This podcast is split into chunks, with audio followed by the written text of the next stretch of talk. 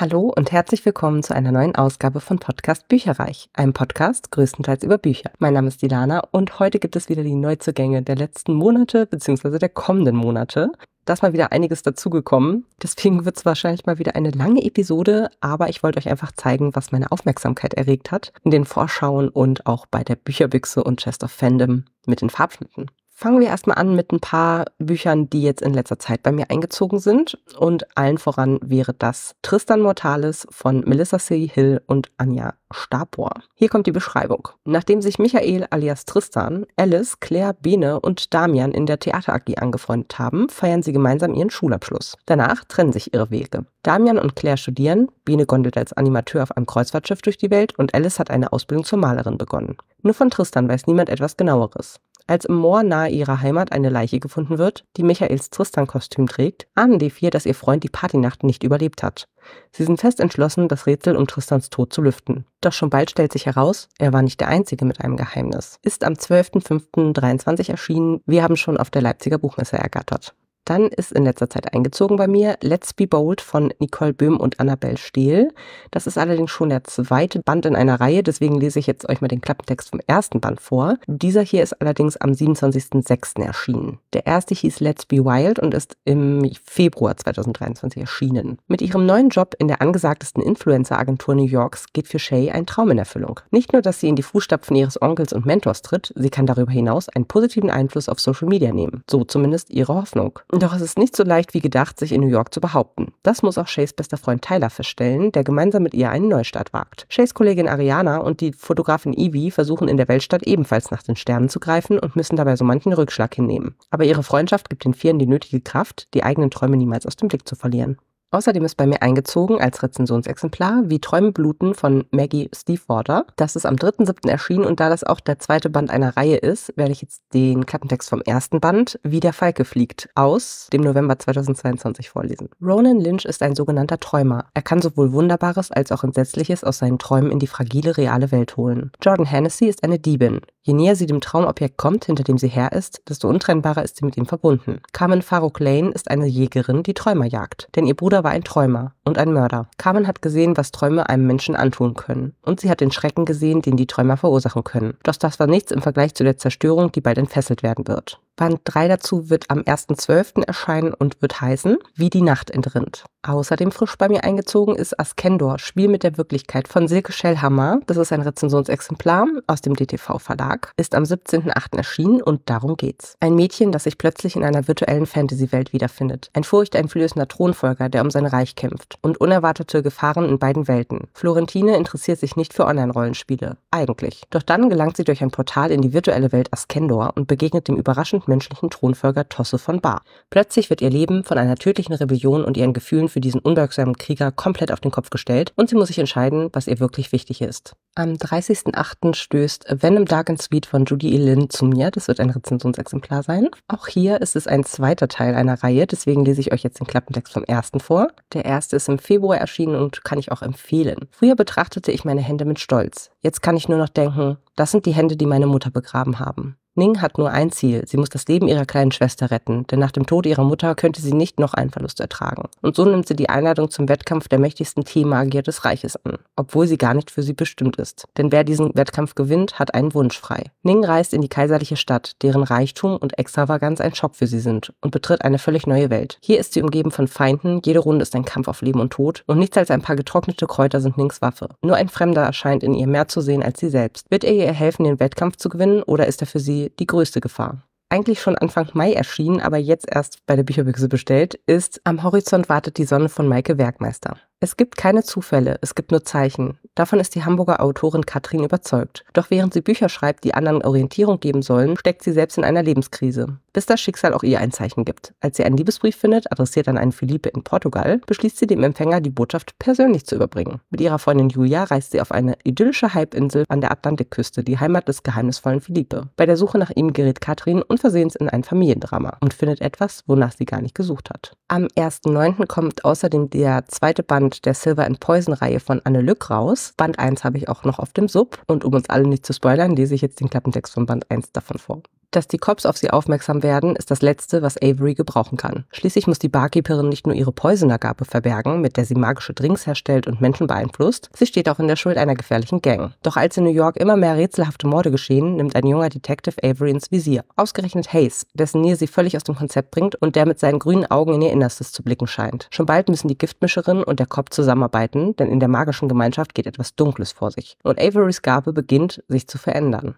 Ebenfalls schon seit Ende Juli auf Deutsch erschienen ist Icebreaker von Hannah Grace, was eine Empfehlung von zwei Mädels eines befreundeten Podcasts war. Und ich hatte das schon vorher so ein bisschen im Visier und ich glaube, jetzt muss es das auf jeden Fall sehr bald bei mir einziehen. Seit ihrer Kindheit träumt Anastasia Allen davon, es ins Team U S A und somit zu den Olympischen Spielen zu schaffen. Und dank ihres Stipendiums an der University of California sowie eines strengen, aber perfekten Zeitplans ist die Eiskunstläuferin ihrem Traum so nah wie noch nie. Doch plötzlich muss eine der wenigen Eissporthallen des Campus geschlossen werden. Werden. Und kurz darauf fällt auch noch Anastasias Eiskunstlaufpartner aus. Völlig unerwartet bietet ausgerechnet Nathan Hawkins, der beliebte und äußerst attraktive Captain des Eishockey-Teams, ihr an, für diesen einzuspringen. Anastasia stimmt dem Angebot zu, doch sie kann sich keine weiteren Ablenkungen leisten. Vor allem nicht in Form ihres neuen Partners, der ihr Herz mit jedem noch so kleinen Lächeln schneller schlagen lässt. Am siebzehnten achten kam außerdem Ruling Destiny von Alyson Noël raus. Das ist auch ein zweiter Band, hier aus einer Dark Academia-Reihe. Und der erste hieß Stealing Infinity, der liegt noch bei mir auf dem Sub. Und hier kommt die Beschreibung. Natasha Clark ist die totale Außenseiterin an ihrer Highschool, als sie unvermittelt eine Einladung in einen mysteriösen Club erhält. Dort entdeckt sie einen Grabstein mit ihrem Namen. Kurz darauf wird es um sie schwarz. Alles nur ein Traum? Als sie am nächsten Morgen erwacht, ist Natashas Leben vollkommen auf den Kopf gestellt. Ihr wird Diebstahl vorgeworfen, sie fliegt von der Schule und erhält das überraschende Angebot, an die Grey Wolf Academy zu wechseln. Dort stehen allerdings nicht nur Geschichte und Kunst auf dem Lehrplan. Mit Hilfe von Braxton, ihrem gut aussehenden Mitschüler, will Natasha das Mysterium der Academy lüften und merkt bald, die Elite-Schule hütet noch mehr dunkle Geheimnisse. Am zwölften siebten ist außerdem Broken Blade, die Klinge des Königs von Melissa Blair erschienen. Es geht um Kira. Als Klinge des Königs hat Kira alles erreicht. Sie ist die wichtigste Assassine des Königs und sie ist auch die Beste. Niemand, der von Magie gezeichnet ist, kann ihr entkommen. Bis jetzt. Als Gerüchte über einen Rebellen aufkommen, der sich nur der Schatten nennt, muss Kira zeigen, was sie kann. Doch auch sie verbirgt ein dunkles Geheimnis und eine noch heimlichere Liebe. Und plötzlich steht alles auf dem Spiel. Dann kommen im Laufe des Jahres diverse Bücher aus der The Darkest Gold-Reihe von Raven Kennedy raus. Den ersten Band habe ich schon auf dem Sub. Band zwei ist, glaube ich, schon auf dem Weg zu mir und drei und vier kommen im Laufe des Jahres raus. Der erste Band heißt Die Gefangene, der zweite heißt Die Verräterin, der dritte Die Geliebte und der vierte Die Kämpferin. Band zwei kam am dreizehnten sechsten raus. Band drei wird am zwölften neunten erscheinen und Band vier am zwölften zwölften Und hier kommt mal die Beschreibung von Die Gefangene. Goldene Böden, goldene Wände, goldene Möbel, goldene Kleider. Im Schloss von hohen Leuten ist alles aus Gold. Selbst ich. Ich bin das lebende Symbol der Macht von König Midas. Die Macht, alles in Gold zu verwandeln, was er berührt. Für Außenstehende bin ich nur seine goldene Hure, aber für Midas bin ich mehr. Ich war schon bei ihm, bevor er König wurde. Ich war bei ihm, als wir nur einander hatten. Er hat mir damals versprochen, dass er für meine Sicherheit sorgen würde. Und das hat er getan. Obwohl ich meine Freiheit opfern musste, bin ich sicher, bis Krieg und Verrat unser goldenes Schloss erreichen. Bis mein Vertrauen in Midas erschüttert wird. Bis ich die Monster kennenlerne, vor denen er mich schützen sollte. Ich weiß ja nicht, wie es euch geht, aber so ein schönes Winterbuch geht eigentlich immer. So ein schönes Vorweihnachtszeitbuch, herrlich. Deswegen habe ich mir eine Art Anthologie gekauft von diversen Autorinnen und Autoren. Winter Wishes, Adventskalender. Love Stories für vierundzwanzig Tage und Silvester-Special. Merry Christmas Pine Hills. Funkelnde Lichter, weihnachtlich geschmückte Straßen und ein glamouröser Winterball in einem einzigartigen Setting. Willkommen in Pine Hills. Lass dich in die verschneite College-Stadt entführen, denn was gibt es Schöneres, als sich die Adventszeit mit romantischem Lesestoff zu versüßen? Die Love Stories in Winter Wishes nehmen dich Tag für Tag mit auf eine Reise in die zauberhafte Welt von Pine Hills, voller prickelnder Gefühle und unwiderstehlicher Küsse im Schneegestöber. Und hier steht nur, dass es von sechzehn bekannten AutorInnen ist. Und wenn man mal so ein bisschen ranzoomt, sieht man, es ist Alexandra Flint, Sandra Grauer, Bianca Josivoni, Jennifer Alice Jäger, Stephanie Lasthaus, Saskia Lewis, Anne Lück, Nina Mackay, Greta Milan, Kim Nina Ocker, P J Reed, Sarah Sachs, Marius Schäfers, Sabine Schoder, Claudia Siegmann und Rebecca Weiler. Ich habe jetzt nicht mitgezählt, ob das jetzt alle waren, aber das steht auf jeden Fall vorne auf dem Buch drauf. Am neunundzwanzigsten sechsten ist bereits erschienen Only a Monster von Vanessa Len. Das und der Nachfolgeband Never a Hero wird bei mir einziehen. Never a Hero wird allerdings erst am elften ersten vierundzwanzig rauskommen. Schauen wir uns mal den Klappentext vom Band eins an. Tauche ein in Vanessa Lens Universum. Versteckte Welten existieren im Schatten, wunderschöne Monster mit unsäglichen Mächten bewegen sich zwischen ahnungslosen Menschen und Geheimnisse gelten als mächtigste Waffe aller Zeiten. Zu Besuch in London bei der exzentrischen Familie ihrer Mutter ist Joan fest entschlossen, Spaß zu haben. Als ihr Schwarm Nick sie um ein Date bittet, scheint ihr Glück perfekt. Doch dann kommt die Wahrheit heraus. Joans Familie verfügt über schreckliche, verborgene Kräfte und Nick entpuppt sich als legendärer Monsterjäger, der alles tun wird, um sie zur Strecke zu bringen. Joan ist gezwungen, sich mit dem skrupellosen Aaron Oliver zu verbünden, dem Erben einer verfeindeten Familie, und muss gleichzeitig akzeptieren lernen, dass sie in dieser Geschichte nicht die Heldin ist. Ebenfalls bereits erschienen, aber noch nicht bei mir angekommen ist Das Mädchen, das in den Wellen verschwand, von Axie Oh, ist im Juli erschienen und hierum geht's. Jedes Jahr wüten in Minas Heimat tödliche Stürme. Und jedes Jahr wird das schönste Mädchen in die Fluten geworfen. Denn eines Tages, so die Legenden, soll die wahre Braut des Meeresgottes auserwählt werden und den Unwettern ein Ende bereiten. Doch dieses Jahr greift Minas Bruder in das Ritual ein und gerät dabei in Lebensgefahr. Um ihn zu retten, opfert Mina sich freiwillig. Im Reich der Geister stellt sie allerdings fest, dass auf dem Meeresgott ein Fluch liegt und ihr nur dreißig Tage bleiben, um ihn zu brechen und die Stürme für immer zu beenden. Die unerhörte Reise der Familie Lawson von T J Klune ist mein zweiter Versuch mit dem Autor. Das erste Buch, was ich von ihm gelesen habe, fand ich gut, aber wenig überraschend und bin damit total, ich sag mal, alleine mit der Meinung. Aber es hörte sich einfach von der Geschichte her so gut an. Das Buch ist schon im Mai erschienen, aber auch das kommt erst quasi mit Farbschnitt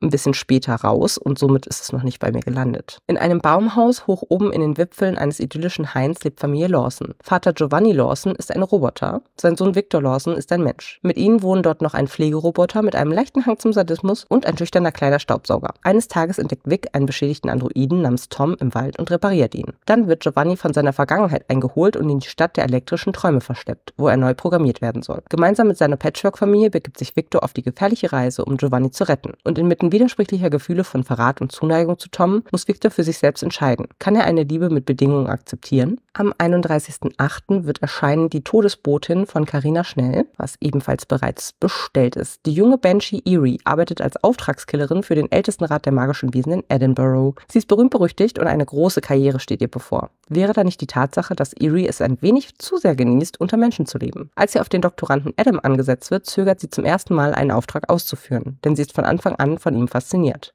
Adam ist liebenswürdig und mutig und erscheint so gar nicht wie jemand, der es verdient hätte zu sterben. Als eine grausame Mordserie die Stadt erschüttert, muss Eerie handeln und um zu beschützen, was ihr lieb und teuer geworden ist und dabei alles hinterfragen, was sie bisher zu wissen glaubte. Dann habe ich mich nachträglich in eine Reihe verliebt, die auch schon eine Weile draußen ist, und zwar von Tonya Kruger, Love Songs in London. Band eins hatte mir von der Story her nicht so zugesagt. All I Don't Want for Christmas ist irgendwann letztes Jahr, glaube ich, erschienen. Ich habe mir allerdings die Bände zwei, drei und vier bestellt. Das ist einmal Here Comes My Son, Dancing on Sunshine und It's Raining Love. Band zwei ist am zwölften ersten erschienen, Band drei am fünfzehnten sechsten und Band vier am siebzehnten achten Also wenn ihr das auch alles spannend findet, dann könnt ihr es sogar direkt bestellen. Hurra!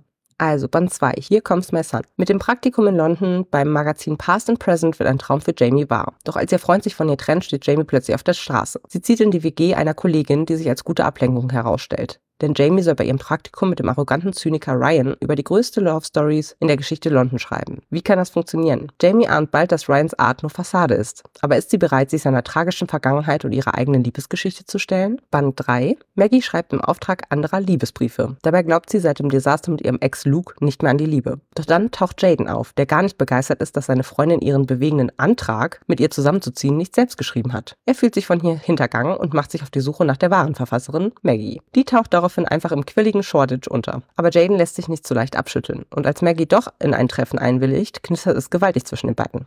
Doch ist Maggie bereit, der Liebe eine zweite Chance zu geben? Und Band vier?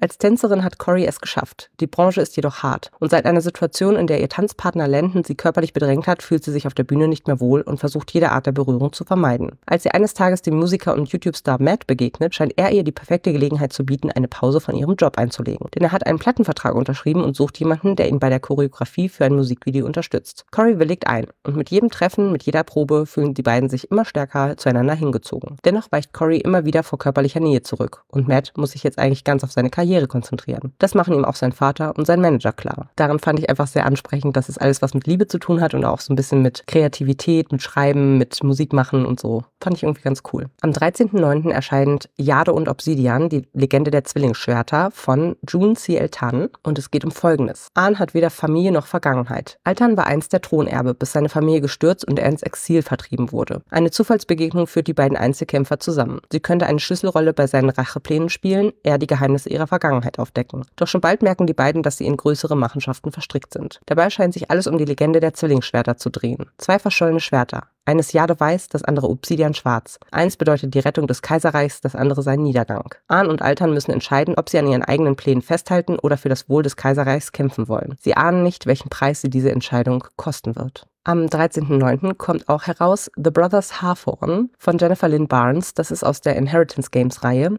der vierte Band quasi. Und da ich die noch nicht ganz gelesen habe und mich nicht selber spoilern möchte, gibt's hier die Inhaltsangabe von Inheritance Games eins. Avery Grams hat einen Plan. Highschool überleben, Stipendium abgreifen und dann nichts wie raus hier. Doch all das ist Geschichte, als der Multimilliardär Tobias Harthorn stirbt und Avery fast sein gesamtes Vermögen hinterlässt. Der Haken daran? Avery hat keine Ahnung, wer der Mann war. Um ihr Erbe anzutreten, muss Avery in das gigantische Hawthorne-Haus einziehen, wo jeder Raum von der Liebe des alten Mannes zu Rätseln und Geheimnissen zeugt. Ungünstigerweise beherbergt es aber auch dessen gerade frisch enterbte Familie. Allen voran die vier Hawthorne-Enkelsöhne. Faszinierend, attraktiv und gefährlich. Gefangen in dieser schillernden Welt aus Reichtum und Privilegien, muss Avery sich auf ein Spiel aus Intrige und Kalkül einlassen, wenn sie überleben will. Ein Buch, was schon Anfang zweitausendeinundzwanzig erschienen ist, jetzt aber nochmal als Sonderausgabe bei der Bücherbüchse erscheint und was ich damals schon gerne lesen wollte, ist Die Clans von Tokito, Lotus und Tiger von Caroline Brinkmann. Und darum geht's. In der Megastadt Tokito herrscht das Gesetz der Clans. Nur wer für einen der sechs Clanfürsten arbeitet, hat die Chance zu überleben. Die rebellische Erin hat ihren Job beim Lotus-Clan verloren und ist nun schutzlos. Als sie auf der Straße verschleppt wird, lässt sie sich auf einen Deal mit einem Dämon ein, um ihr Leben zu retten. Der Dämon verleiht ihr übernatürliche Kraft, versucht aber auch, die Kontrolle über Erin zu erlangen. Als eine Mordserie Tokito erschüttert und Erins beste Freundin Rianne verschwindet, setzt Erin alles daran, den Mörder zu finden. Aber ist es wirklich bloß ein Wahnsinniger, den sie jagt? Oder ist sie einer gefährlichen Verschwörung auf der Spur? Und was für ein Spiel bei all dem spielt ihr Dämon?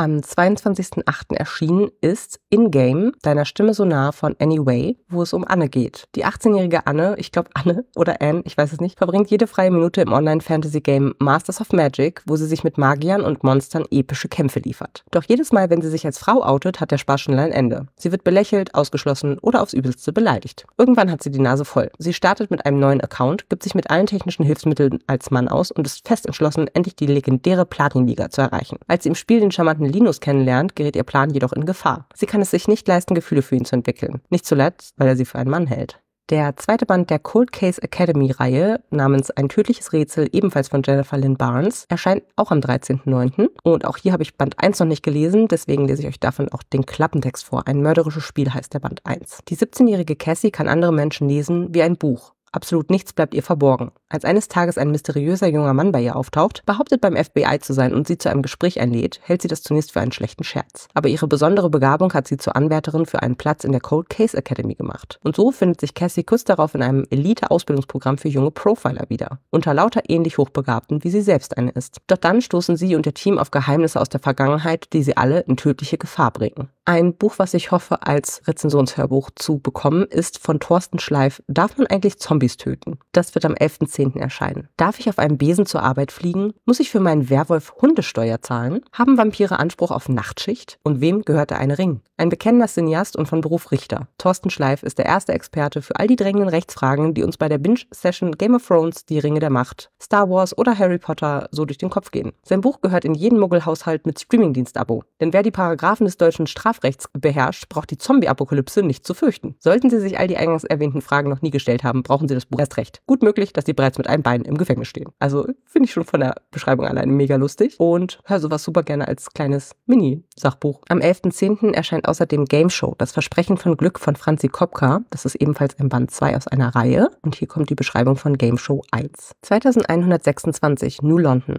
Als die siebzehnjährige Cass in die niedrigste Klasse der Gesellschaft verstoßen wird, weiß sie, dass es nur einen Weg gibt, dieser Hölle zu entkommen. Sie muss es in die nächste Gameshow schaffen. Wer an der Gameshow teilnimmt, kann ein Ticket nach ganz oben gewinnen oder bezahlt die Chance mit dem Leben. Cass bekommt unerwartet Hilfe von Jax, dem besten Gamer in der Arena. Die beiden werden Verbündete im großen Spiel um ihr eigenes Leben und gesellschaftlichen Aufstieg. Doch ihr Deal und auch ihre Gefühle füreinander beruhen auf einer Lüge, die alles, was sie sich gemeinsam erkämpft haben, zum Einsturz bringen könnte. Das wird ein Rezensionsexemplar aus dem Argon Verlag. Ich habe eine kleine On-und-Off-Beziehung zu Riley Sager. Am zwölften zehnten kommt Hope's End raus und ich glaube, ich möchte es lesen, aber ich weiß noch nicht so ganz genau. Ich habe schon sehr gemischte Stimmen zu diesem Buch gehört und ich habe das Gefühl, dass Riley Sager so in letzter Zeit zu häufig neue Bücher rausbringt, die dann aber wiederum in der Qualität leiden. Ich würde auf jeden Fall gerne seine älteren Sachen nochmal lesen. Ich habe, glaube ich, seine letzten drei Bücher tatsächlich gelesen, aber es gab noch so ein, zwei davor. Und deswegen möchte ich das hier auf jeden Fall mal anlesen. Das wird am zwölften zehnten erscheinen. Ich weiß gerade nicht mehr, ob ich das schon gesagt habe. Und geht um Folgendes. neunzehnhundertneunundzwanzig erschüttert eine schreckliche Bluttat ganz Maine. Die siebzehnjährige Lenora Hope wird verdächtigt, ihre Eltern und ihre Schwester grausam ermordet zu haben. Sie streitet die Tat jedoch vehement ab und spricht nie wieder darüber. Erst als fast fünfzig Jahre später die junge Pflegerin Kit nach Hopes End, dem Familiensitz und Schauplatz des Massakers, kommt, scheint sich das Geheimnis um die grausamen Morde lüften zu lassen. Denn Lenora Hope, die nach einem Schlaganfall nur noch mit Hilfe einer Schreibmaschine kommunizieren kann, will Kit die ganze Geschichte erzählen. Doch Kit begreift schnell, dass sie niemandem trauen kann.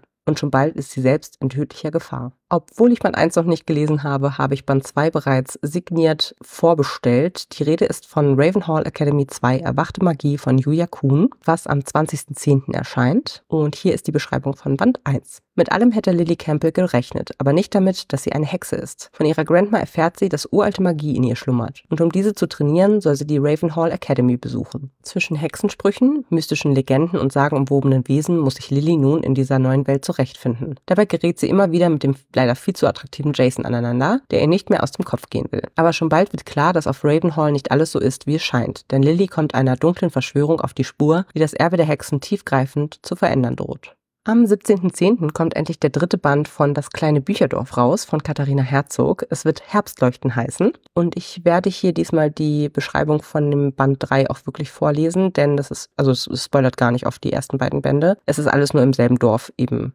platziert, sage ich jetzt mal, von den Geschichten her. Betty Andrews ist nicht nur Hollywood-Schauspielerin, sie schreibt auch erfolgreich Kinderbücher. In den Unterlagen ihrer Großmutter stößt sie auf farbenfrohe Zeichnungen, die wunderbare Illustrationen für ihre Bücher wären. Doch ihre Oma ist nicht bereit, darüber zu sprechen, woher sie stammen. Und über den Künstler E. Smith ist nur bekannt, dass er oder sie in einem Dorf an der Südwestküste von Schottland lebt.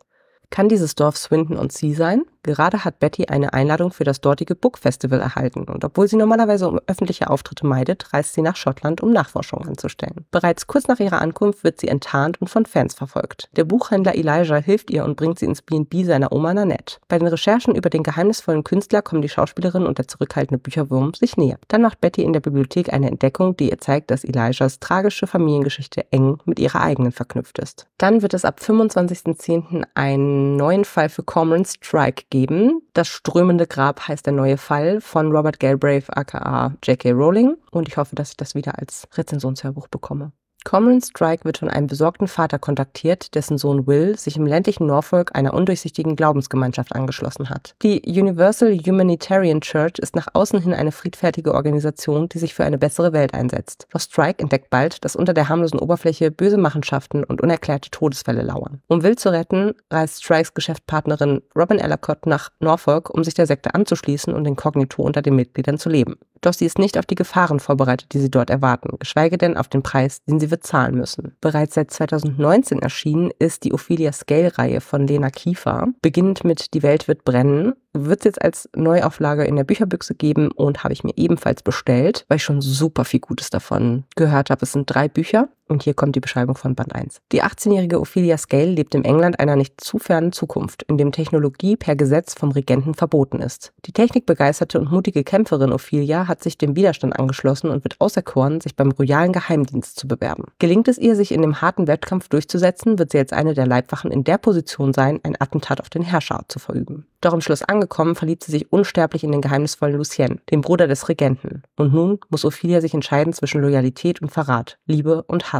Am fünfzehnten neunten wird Silver in the Bone, bricht den Fluch, bevor der Fluch dich bricht, von Alexandra Bracken erscheinen. Und hierum geht's. Ohne die Fähigkeit, Magie zu sehen, gilt Tamsin als Außenseiterin unter den Hollowern. Das hindert sie jedoch nicht daran, wie die anderen Mitglieder der Gilde die ganze Welt nach legendären Artefakten zu durchkämmen. Als der Auftrag einer Zauberin sie auf die Spur eines Gegenstandes führt, der den Fluch ihres Bruders brechen könnte, beginnt für Tamsin ein Wettlauf gegen die Zeit. Andere Hollower sind ebenfalls hinter dem Artefakt her, darunter auch ihr Rivale Emrys. Ihre Suche führt sie direkt nach Avalon, den Ursprung aller Magie. Aber mit ihrem Auftauchen wecken sie eine uralte Gefahr. Denn auch auf dem magischen Land liegt ein dunkler Fluch. Und diese Dunkelheit bedroht bald auch ihre eigene Welt. Bereits erschienen ist Amazement Park von Kirsten White. Das ist am neunundzwanzigsten sechsten rausgekommen. Und bei dieser Gameshow überlebt nur, wer das beste Versteck findet. für alle Fans von Squid Game. Die Challenge, eine Woche lang in einem verlassenen Freizeitpark versteckt bleiben, ohne gefunden zu werden. Der Gewinn, genug Geld, um sein Leben zum Besseren zu verändern. Obwohl alle Teilnehmenden unbedingt gewinnen wollen, ist sich Max sicher, dass sie siegen kann. Im Verstecktbleiben ist sie ein Profi. Das ist der Grund, warum sie noch lebt und ihre Familie nicht. Doch als die anderen nach und nach verschwinden, wird Max klar, dass mit dieser Gameshow etwas nicht stimmt. Vielleicht ist der einzige Weg, ihre aller Leben zu retten, aus dem Verstecken zu kommen und gemeinsam zu kämpfen. Komplettes Kontrastprogramm. Today I'll Talk to Him von Bianca Wege erscheint am zwölfter zehnter zweitausenddreiundzwanzig und darum geht's. Layla und Asher sind ein glückliches Liebespaar, zumindest bei Sims, das Layla anonym auf Twitch streamt. In der Realität hat die introvertierte achtzehnjährige noch kein einziges Wort mit Mädchenschwarm Asher gewechselt. Doch das soll sich ändern. Gemeinsam mit ihrer Online-Community ruft sie die Challenge Today I'll Talk to Him ins Leben. Ihre Follower stellen Layla Aufgaben, durch die sie Asher endlich näher kommen soll. Wäre da nicht der mürrische und ziemlich gut aussehende Henry, Ashers Erzfeind, mit dem sich die Challenges so viel leichter erfüllen lassen. Ich liebe Sims-Spielen, deswegen ist es perfekt für mich. Am neunundzwanzigster neunter erscheint Happy Meat, der Geschmack der Liebe von Marie Grashoff. Das ist bereits Band drei in der Food-Universe-Reihe und deshalb kriegt ihr jetzt die Beschreibung von Hard Liquor, was Nummer eins ist. Tycho ist als Nachfahrin alter Götter übermenschlich stark. Besonders, wenn sie Alkohol trinkt. Nicht schlecht, um sich als Barkeeperin in New York gegen zwielichte Typen zu behaupten.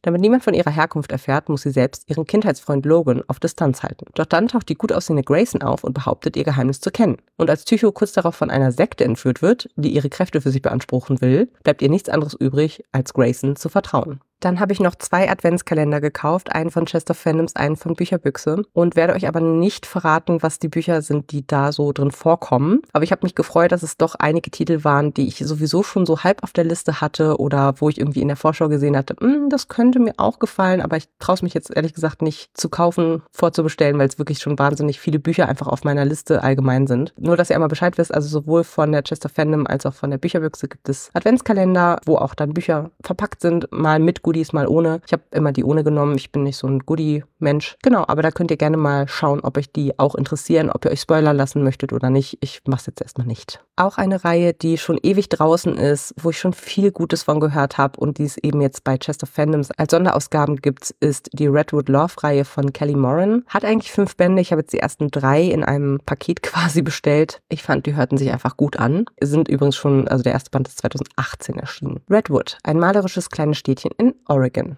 Genau der richtige Ort für einen Neuanfang. Und den braucht Avery Stowe. Irgendwie haben wir auch jetzt hier schon die dritte Avery tatsächlich. Und den braucht Avery Stowe nach einer desaströsen Ehe dringend. Ebenso für sich wie für ihre autistische Tochter Heidi. Da gibt es nur ein Problem, den attraktiven Tierarzt Kate O'Grady. Eine neue Beziehung ist das Letzte, was Avery will. Sie ist sich nur nicht sicher, wie lange sie Kate widerstehen kann. Vor allem, da sich anscheinend der ganze Ort gegen sie verschworen hat und Amor spielt. Die anderen Sachen lese ich jetzt nicht vor, um mich auch nicht selber zu spoilern, aber es geht, glaube ich, um drei Brüder, die alle irgendwie Arzt, Tierarzt oder irgendwas in die Richtung sind und soll, wie gesagt, super süß sein. Wovon ich auch schon viel Gutes gehört habe und deswegen habe ich es mir jetzt bestellt, ist von Lauren Asher die Dreamland Billionaires-Reihe. Band eins heißt The Fine Print und ist im Juni erschienen. Band zwei erscheint am dreizehnter neunter und heißt Terms and Conditions. Und Band drei kommt am dreizehnter zwölfter raus und heißt Final Offer. Und auch die habe ich bei Chest of Fandoms als super schöne Sonderausgabe gesehen und musste leider zuschlagen. Und darum geht's. Rowan Kane und seine Brüder sollen das milliardenschwere Imperium ihres Großvaters erben. Dreamland. Freizeitparks, Produktionsfirmen, Fünf-Sterne-Hotels, das alles könnte ihnen gehören. Doch wenn sie das Erbe antreten wollen, muss jeder von ihnen eine Aufgabe erfüllen. Rowan, der einstige Träumer, der sich seit Jahren hinter einem Marsanzug und einer eiskalten Fassade verbirgt, soll eine neue Attraktion für Dreamland entwerfen. Widerwillig macht er sich an die Arbeit und trifft auf die schlagfertige Sarah, die ihn mit ihrer quirligen Art fast in den Wahnsinn treibt. Im einen Moment diskutiert er hitzig mit ihr, im anderen kann er nur daran denken, ihr nahe zu sein. Sie weckt Gefühle in ihm, die er längst verdrängt hat. Aber er ist ihr Boss und er hat ein Geheimnis, das sie nie erfahren darf. Ellie Hazelwood wird auch mal wieder was Neues raushauen und zwar Check and Mate, Zug um Zug zur Liebe. Am fünfzehnter elfter wird es erscheinen. Mallory Greenleaf hat sich geschworen, nie wieder Schach zu spielen.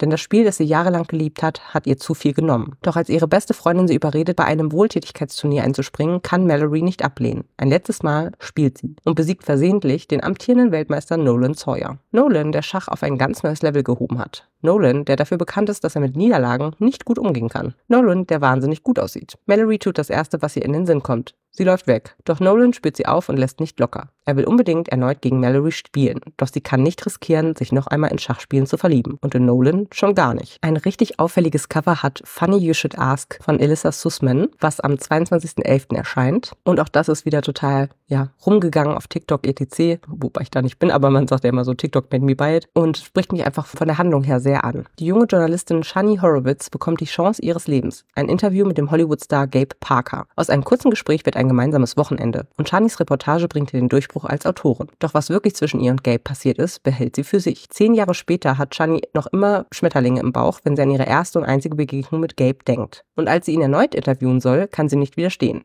Sie muss einfach herausfinden, ob die zweiundsiebzig Stunden, die sie miteinander verbracht haben, für ihn genauso unvergesslich waren wie für sie. Am achtundzwanzigsten neunten erscheint Sense of Winter von Jennifer Estep. Das ist der zweite Band der Section siebenundvierzig-Reihe, die begonnen hatte mit Sense of Danger. Charlotte Locke arbeitet für die Section siebenundvierzig, eine Geheimorganisation der Regierung, die versucht, paranormale Kriminelle und Terroristen dingfest zu machen. Als Analystin hilft ihr dabei, ihre magische Begabung, Lügen zu enttarnen. Klingt spannend, aber eigentlich schreibt sie vor allem Berichte, die dann keiner liest. Zumindest dachte sie es immer, denn jemand hat die Berichte gelesen. Und dieser jemand tut nun alles, um sie aus dem Weg zu räumen. Um zu überleben, muss Charlotte ausgerechnet dem ebenso mysteriösen wie gut aussehenden Special Agent Desmond vertrauen. Finde ich, hört sich richtig gut an. Auch Elena Armas hat mal wieder etwas Neues in der Pipeline, und zwar The Long Game. Die große Liebe sucht man nicht, sie findet einen. Erscheint am achtundzwanzigsten neunten dreiundzwanzig und hört sich vom Inhalt, finde ich, auch mega gut an. Also bestellt man sich das einfach, obwohl man die anderen beiden Bücher von Elena Armas immer noch nicht gelesen hat. Die ehrgeizige Fußballmanagerin Adeline dachte schon, sie würde gefeuert werden, als ein Video im Internet auftaucht, das sie bei einer Auseinandersetzung mit dem Maskottchen ihres Fußballclubs zeigt. Doch Adeline wird nur ins Exil nach North Carolina geschickt. Dort soll sie das angeschlagene Fußballteam, die Green Warriors, wieder auf Vordermann bringen, um sich zu rehabilitieren. Die Pläne scheitern allerdings, als Adeline herausfindet, dass das Fußballteam aus neunjährigen Mädchen besteht, die Tütüs zum Training tragen. Dass die T- Spielerinnen Angst vor Adeline haben, ist zudem höchst kontraproduktiv. Cameron Caldani, ein Torwarttalent und aus unerklärlichen Gründen ebenfalls in der Stadt, wäre perfekt geeignet, um Adeline bei ihrer Aufgabe zu unterstützen. Doch nach einer sehr unglücklichen ersten Begegnung ist er nicht gut auf Adeline zu sprechen. Doch Adeline wäre nicht Adeline, wenn sie sich einfach so vertreiben ließe. Und Gegensätze ziehen sich schließlich an. Ein weiteres Buch, was ich jetzt endlich mal bestellt habe, obwohl es schon seit Ende zweitausendzweiundzwanzig draußen ist, ist Anatomy von Dana Schwartz, wozu der Nachfolger Immortality übrigens am dreizehnten neunten herauskommt, wie ich gerade sehe. Spielt wieder in Edinburgh. Eine Stadt infiziert mit Geheimnissen und eine junge Frau, die sie seziert. Lady Hazel Sinnott möchte unbedingt Chirurgin werden, was für sie als Frau jedoch unmöglich ist, bis der Dozent Doktor Beecham sich auf einen Deal einlässt. Wenn sie die medizinische Prüfung ohne Unterricht besteht, darf sie bei ihm studieren. Zum Glück trifft die junge Frau auf Jack Currer, einen Auferstehungsmann, der Leichen ausgräbt und sie zu Lehrzwecken verkauft. Jack hilft Hazel nicht nur beim Lernen, sondern weckt auch ungeahnte Gefühle in ihr. Als sie an den Toten immer mehr Besonderheiten entdecken, finden sich die beiden plötzlich wieder in einem Netz aus Geheimnissen und Intrigen. Beim Argon Verlag bereits vorbestellt ist Book Lovers, die Liebe steckt zwischen den Zeilen von Emily Henry, was erst am ersten zwölften erscheinen wird, aber ich freue mich schon wahnsinnig drauf. Ich habe ja schon fast alles von Emily Henry auch gelesen tatsächlich. Und darum geht's hier. Ein Sommer, zwei Rivalen. Eine Begegnung, mit der sie nicht gerechnet haben. Die New Yorker Literaturagentin Nora Stevens ist das Gegenteil jeder romantischen Romanheldin. Sie ist tough, scharfzüngig und nicht auf der Suche nach der großen Liebe. Einzig für ihre Schwester Libby würde sie alles tun, sogar einen Sommer in der idyllischen Kleinstadt Sunshine Falls verbringen, dem Schauplatz von Libbys Lieblingsromanen. Von Picknicks auf Blumenwiesen und Dates mit attraktiven Landärzten jedoch keine Spur. Ausgerechnet dem arroganten und unnahbaren New Yorker Lektor Charlie Lustra begegnet Nora in Sunshine Falls wieder. Nach und nach muss sie jedoch erkennen, dass nicht nur in Büchern, sondern auch im wahren Leben manche anders ist, als es auf den ersten Blick scheint. Finde ich jetzt gerade richtig lustig, dass sie da von attraktiven Landärzten sprechen, wo ich doch vorhin hier Redwood Love die Einheitsbeschreibung vorgelesen habe mit einem attraktiven Landarzt. Finde ich super. Am zwölften Dezember kommt außerdem heraus Miss Merkel, Mord auf hoher See, das ist der dritte Band quasi aus der Reihe, von David Safir, habe ich bereits als Argon-Rezensionsexemplar genehmigt bekommen und freue mich wahnsinnig auf ein neues Abenteuer mit der pensionierten ehemaligen Bundeskanzlerin. Seit über einem Jahr gibt es in dem beschaulichen Kleinfreudenstadt keine ungeklärten Todesfälle mehr. Eigentlich eine gute Nachricht für alle Bewohner des Örtchens in der Uckermark, nur für Angela Merkel nicht. Sie sehnt sich nach dem Thrill der Ermittlungen. Denn nichts hatte der Rentnerin so viel Freude bereitet wie die Detektivarbeit. In ihrer Verzweiflung hat sich Angela ein neues Hobby gesucht, von dem sie allerdings noch nicht einmal ihrem Ehemann Achim erzählt hat. Die gebuchte Ostseekreuzfahrt soll etwas Abwechslung verschaffen und ganz nebenbei Erkenntnisse für ihr neues Hobby liefern. Denn Angela und ihr,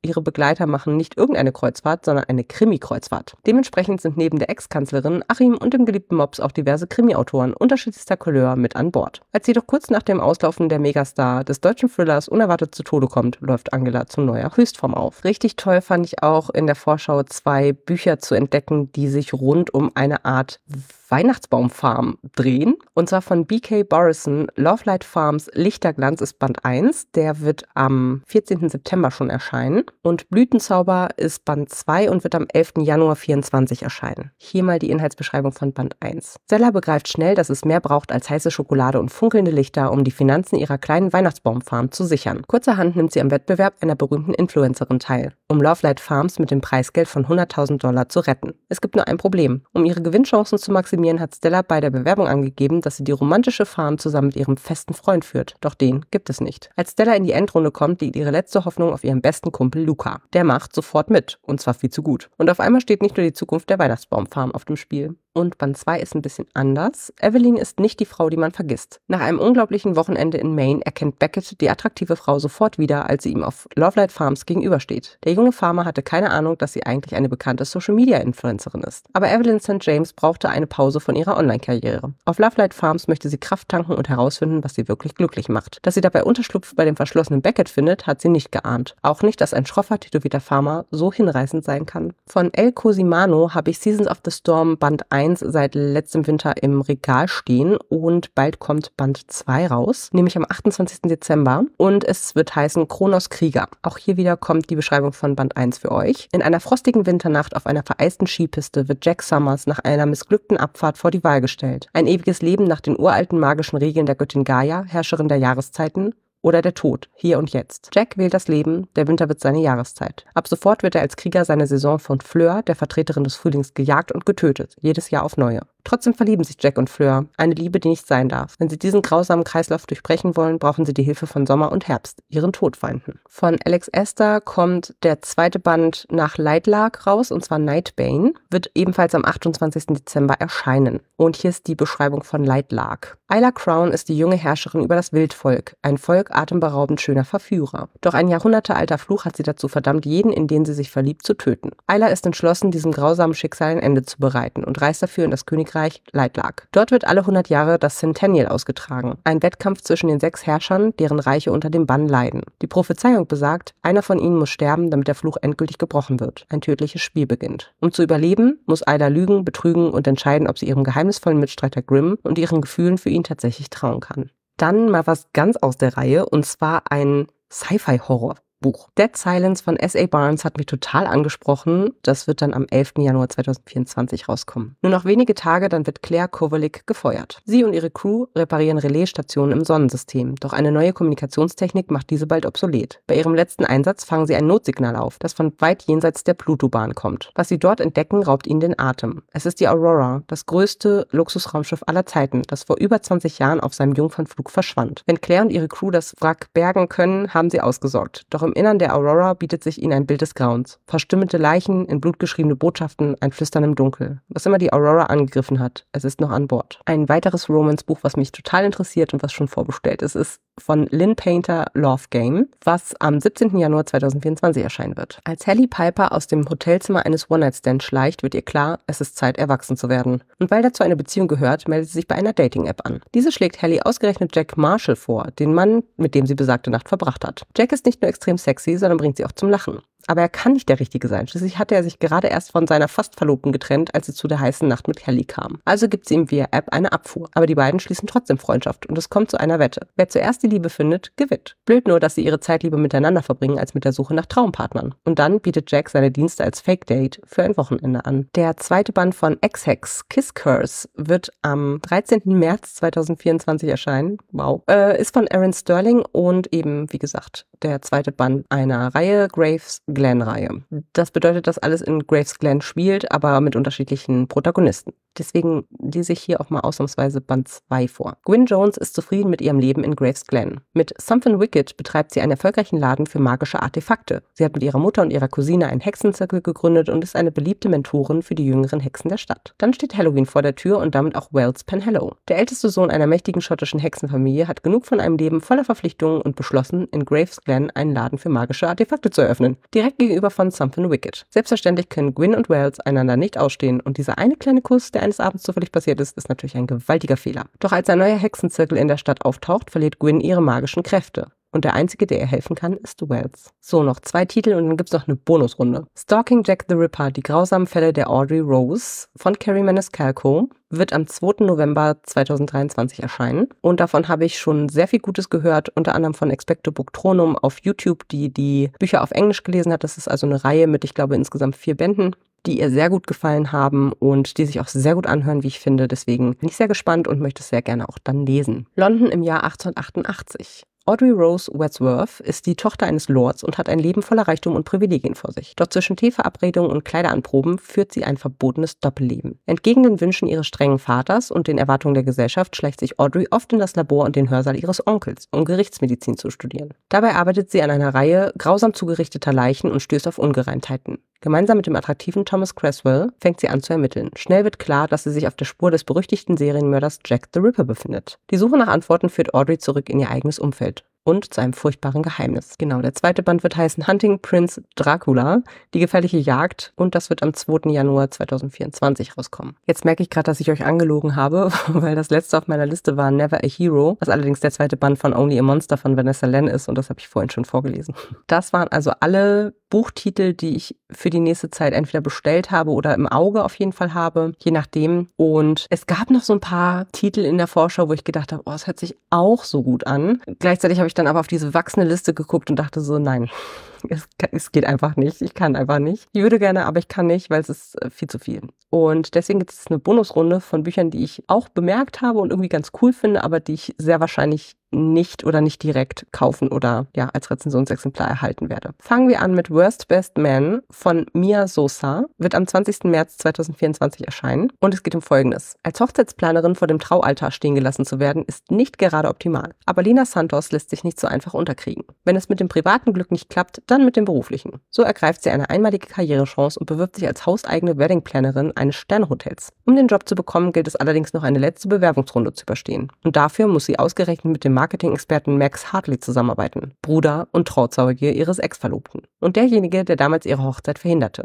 Lina sollte ihm ewige Feindschaft schwören, aber ohne seine Hilfe schwinden die Aussichten auf ihren Traumjob. Außerdem war er schon immer der charmantere der Hartley-Brüder. Vielleicht darf Rache in diesem Fall ja süß und heiß sein. Am einundzwanzigsten Februar vierundzwanzig kommt raus My Lucky Star von Jacqueline Firkins. Das Leben von Marlo Banks ist aus den Fugen. Ihre Verlobung endete im Desaster, ihr Studienkredit ist fällig und beruflich steckt sie in der Krise. Als Kostümdesignerin erhielt sie zuletzt vernichtende Kritiken. Marlo flieht aus New York und nimmt in Los Angeles einen Job als Produktionsassistentin bei einer Fernsehserie an. Dort sortiert sie Socken und kümmert sich um den verwöhnten Hund ihrer Chefin, bis ein unglücklicher Zufall sie zu einem Kurzauftritt als Komparsin zwingt. Dabei fängt die Kamera einen intensiven Blick zwischen ihr und Angus Gordon ein, dem Star der Serie Hart's Diner. Die Fans sind begeistert. Tatsächlich war Marlo nur wütend auf den arroganten Angus, von erotischem Knistern keine Spur. Doch nun soll ausgerechnet sie der Love Interest von Angus in der neuen Staffel werden. Von Adriana Popescu wird eine neue Reihe rauskommen, und zwar Misfits Academy, als wir Helden wurden, ist der Auftakt. Wird erscheinen am ersten Oktober dreiundzwanzig, und ich wollte ja sowieso gerne ganz viel von Adriana Popescu lesen und es hört sich sehr gut an. Aber ich habe mir auch gedacht, es ist wieder eine Reihe, es ist dann einfach zu viel. Menschen, die mit dem Skill-Gen geboren werden, haben besondere mentale Fähigkeiten. Damit kann man Gutes tun oder eben Mist bauen. Wer auf der Misfits Academy landet, hat definitiv gewaltigen Mist gebaut. So wie Taylor, die sich für coole Instagram-Bilder mal kurz nach Dubai teleportiert, oder Eric, der Gefühle steuern kann und sich als Happy Feelings Dealer auf dem Schulhof eine goldene Nase verdient hat. Zusammen mit June, Frankie und Fionn sind sie deswegen zur Misfits Academy auf Guernsey geschickt worden. Doch wieder erwarten werden die fünf Nachwuchshelden Freunde und beginnen einander das Geheimnis ihrer jeweiligen Skills zu enthüllen. Doch dann ereignen sich an der Schule mysteriöse Unfälle und das junge Team muss sich einer Prüfung auf Leben und Tod stellen. Noch ein Titel aus dem Showbusiness-Bereich, The Charm Offensive, wenn die Klappe fällt, beginnt die Liebe, von Alison Cochrane. Oder Cochrane, ich weiß es nicht genau. C O C H R U N. Dev Deshpande hat schon immer an Märchen geglaubt. Als erfolgreicher Produzent der beliebten Reality-Dating-Show Ever After entwirft er immer die perfekte Liebesgeschichte für die Kandidaten, bis Tech-Wunderkind Charlie Winshaw zum Star der neuen Staffel ernannt wird. Dev soll ihm dabei helfen, seine Traumfrau zu finden, doch Charlie ist alles andere als ein romantischer Märchenprinz. Er ist steif, verschlossen und glaubt nicht einmal an die wahre Liebe. Als die beiden Männer sich während der Aufzeichnung unerwartet näher kommen, stellen sie fest, dass es zwischen ihnen mehr funkt als zwischen Charlie und den zwanzig Kandidatinnen. Und das soll sollte doch ganz und gar nicht so sein. Oder? Hört sich, finde ich, auch sehr süß an. Kommt am zwanzigsten Dezember zweitausenddreiundzwanzig raus. Und der letzte Bonustitel, Du bist mein Lieblingstraum, von Therese Behari. Die erfolgreiche Romance-Autorin Gaia Anders hat ein Geheimnis. Alles, was sie nachts träumt, steht auf magische Weise morgens in ihrem neuen Buch. Ihre romantisch-leidenschaftlichen Träume fühlen sich so real an, dass Gaias wirkliches Leben nicht mithalten kann. Bis sie einen Kuss mit Jacob Scott, dem Bruder ihres besten Freundes, teilt. Prompt wird er zum Helden von Gaias Träumen. Zu gerne würde sie ihm auch in der Realität näher kommen. Aber sie hat mit ihrer Vergangenheit zu kämpfen. Und Jacobs versucht, den Frieden in seiner zerrütteten Familie wiederherzustellen, weckt Gaias tiefste Ängste. Schon bald werden beide mit harten Wahrheiten darüber konfrontiert, wer sie sind und wovor sie davonlaufen. Ist ihre Liebe stark genug für das wahre Leben oder bleibt sie ein schöner Traum? Das war's mal wieder. Ich hoffe, es hat euch gefallen und dass ihr ein paar Titel vielleicht auch auf eure eigene Wunschliste oder sogar auf den Sub packen konntet. Oder vielleicht habt ihr auch schon einige davon auf dem Stapel ungelesener Bücher, dann sagt's mir gerne, zum Beispiel auf Instagram oder auch auf meiner eigenen Bücherreich-Webseite. Ich freue mich drüber. Ich gehe da mal wieder lesen, denn es sind so viele Titel, dass ich mir alles andere nicht leisten kann. Tschüss! Informationen zu allen Büchern, über die ich heute gesprochen habe, findet ihr auf meiner Website w w w punkt bücherreich punkt net mit U E. Ihr könnt dort oder auf Facebook unter w w w punkt facebook punkt de slash podcastbuicherreich in einem Wort durch mit mir in Kontakt treten. Meine E-Mail-Adresse lautet buicherreich at gmail punkt com. Wenn ihr diesen Podcast über iTunes abonniert habt, würde ich mich riesig freuen, wenn ihr mir eine fünf Sterne Bewertung hinterlasst. Dies ist ein privater Buch-Podcast, in dem ich nur meine eigene private Meinung wiedergebe. Wenn mir ein Buch oder Hörbuch kostenlos zur Verfügung gestellt wird, kennzeichne ich es entsprechend auf meiner Website.